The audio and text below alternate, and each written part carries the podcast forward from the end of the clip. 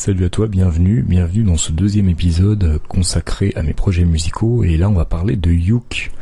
Alors U.K.E. Alors Youk c'est un projet euh, ben, comme The Wishing Machine en fait c'est un projet euh, très euh, personnel qui me tient beaucoup à cœur. Je dirais même que c'est mon projet principal parce que ce sont des projets vraiment personnels. et c'est un projet qui est un duo ukulélé percussion. Euh, un duo que j'ai avec euh, le batteur percussionniste Antoine Ladoué et c'est euh, le projet bah, qui m'a permis qui va qui nous a permis de voyager qui finalement c'est le projet avec lequel j'ai le plus de, de, de, notoriété quoi en, réalité. C'est le projet le plus avec lequel on a eu le plus de succès avec lequel j'ai eu le plus de succès c'est Youk. C'est ça la réalité. Et j'aurais jamais imaginé enfin comme tu peux tu peux l'imaginer toi-même quand euh, après une, vingtaine d'années de guitare derrière moi, bah c'est ce petit instrument qui est le ukulélé qui m'aurait mené euh, là où là où ça m'a mené quoi. Donc c'est un projet qui bah, qui va avoir 10 ans en 2018 et donc euh, ça va être l'occasion pour nous de bah, de marquer le coup et j'espère qu'on arrivera à faire ça qu'on arrivera, surtout à repartir dans les voyages et dans des tournées qu'on a déjà fait. Euh, ouais, tout a commencé donc voilà en 2007 2007 en, vérité, euh, j'ai rencontré Antoine euh, une, classe de tabla euh, qu'on suivait ensemble la Cité de la musique à Paris. Et quand moi je suis revenu en 2007 du, New York Uke Fest et que je, je, me suis pris de passion pour le ukulélé, j'ai eu envie de monter quelque chose de totalement différent avec cet instrument dedans. Et donc je suis parti vers un, un trio basse batterie ukulélé et puis, pour des raisons diverses et variées, euh, ce projet avec lequel, enfin ce, trio avec lequel on a joué, comme notamment au, Paris Fest, parce que tu sais peut-être que j'ai créé le premier festival de ukulélé à Paris, même en France je crois, euh, c'était le Paris Fest en 2008, et j'en ai fait un autre en 2009, puis après j'ai arrêté. Et donc en 2008 on a joué avec cette cette, cette, formation là, basse batterie ukulélé. Et puis voilà, puis ça c'est c'est on est passé à autre chose et on a décidé de continuer à deux et d'être plus axé sur le côté percussion. Donc euh, Antoine joue des tablas, du voodoo et différentes choses. Et ukulélé, donc euh, acoustique, électrique, machin bidule. Et donc si tu veux, les, les, les, les gens que j'avais invités, certains artistes que j'avais invités en 2008 à Paris m'ont un peu renvoyé l'ascenseur en nous proposant d'aller euh, ben, d'aller jouer, de nous trouver des gigs et de pouvoir nous, loger et trouver des plans euh, sur la côte est des États-Unis. Donc ben, en 2009, donc euh, un an après avoir commencé, on était sur une tournée d'une dizaine de jours, je crois, peut-être un peu plus, sur la côte est des États-Unis, voilà, et une tournée qui s'est bien passée. qui nous a coûté un peu de sous mais pas trop finalement et à partir de là, les choses ont démarré, tu vois, et donc en 2010, on était invité au New York Uke Fest, tu vois, le festival où moi j'avais découvert en fait l'instrument. C'était au bout de deux ans, donc c'est assez, c'est quand même quelque chose. C'est vrai qu'aujourd'hui, le fait d'en parler, je me rends compte un peu de, bah, que c'était, c'est assez exceptionnel ce qui nous est arrivé là. Et puis ça a continué à partir de là, puis on a sorti un premier EP, et puis un album, et puis un et un nouvel EP maintenant. Alors durant cette période, durant cette dix années, bien entendu, il y a eu des moments de creux où on n'a pas beaucoup joué, où s'est pas vu, on n'a pas tourné, etc..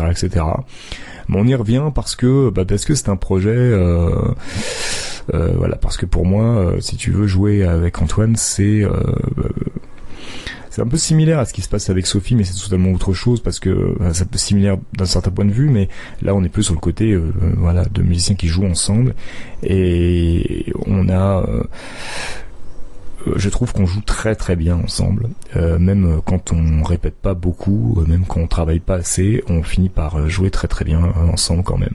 Alors j'ai continué te parler de ça, mais j'aimerais d'abord te faire écouter un petit extrait parce que oui, je vais faire des extraits dans ce podcast parce que la dernière fois j'étais un peu frustré avec euh, celui sur The Wishing Machine. Donc tant pis, euh, si tu veux écouter de façon les morceaux, je vais mettre en description euh, bah, un lien vers notre bandcamp et tu pourras écouter les morceaux et même les acheter si tu veux. Donc voilà, on commence par un, titre de notre nouvelle EP, enfin du, dernier EP qu'on ait fait, qui s'appelle Ain't No Masquerade. C'est parti.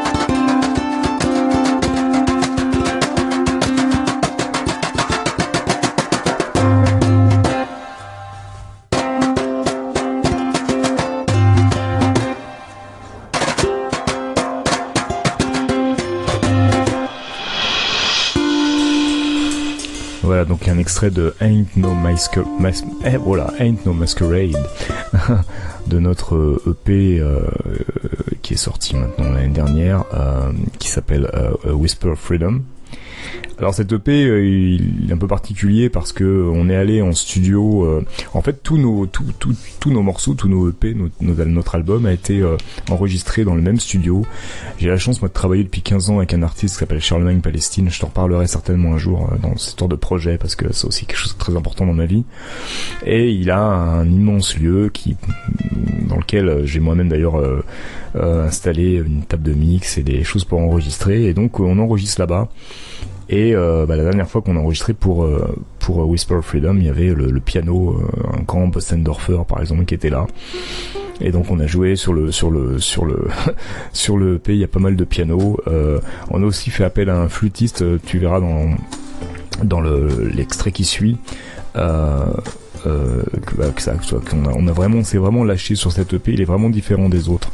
Euh, c'est intéressant de savoir comment ce groupe, comment Yuk finalement, euh, on a on a vraiment euh, on a vraiment profité finalement euh, du, du milieu du ukulélé, c'est-à-dire que mais on est toujours totalement en marge, c'est-à-dire que au jour d'aujourd'hui, on est encore le seul le seul groupe, le seul projet avec du ukulélé dedans, donc qui, qui, peut prétendre à faire les festivals de ukulélé et qui et qui et qui n'a pas et, et, qui qui est si différent, si original en fait. Et, et c'est rigolo parce que ce, cette spécificité nous a, beaucoup servi parce que les gens étaient très curieux. Donc c'est ça qu'on a été invité partout.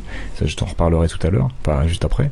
Mais en même temps, bon, c'est vrai que il y a beaucoup de gens qui trouvent ça un peu étrange et, euh, qui ont du mal à savoir euh, ce qu'on fait euh, là, quoi mais on est là, on est là depuis dix ans maintenant presque.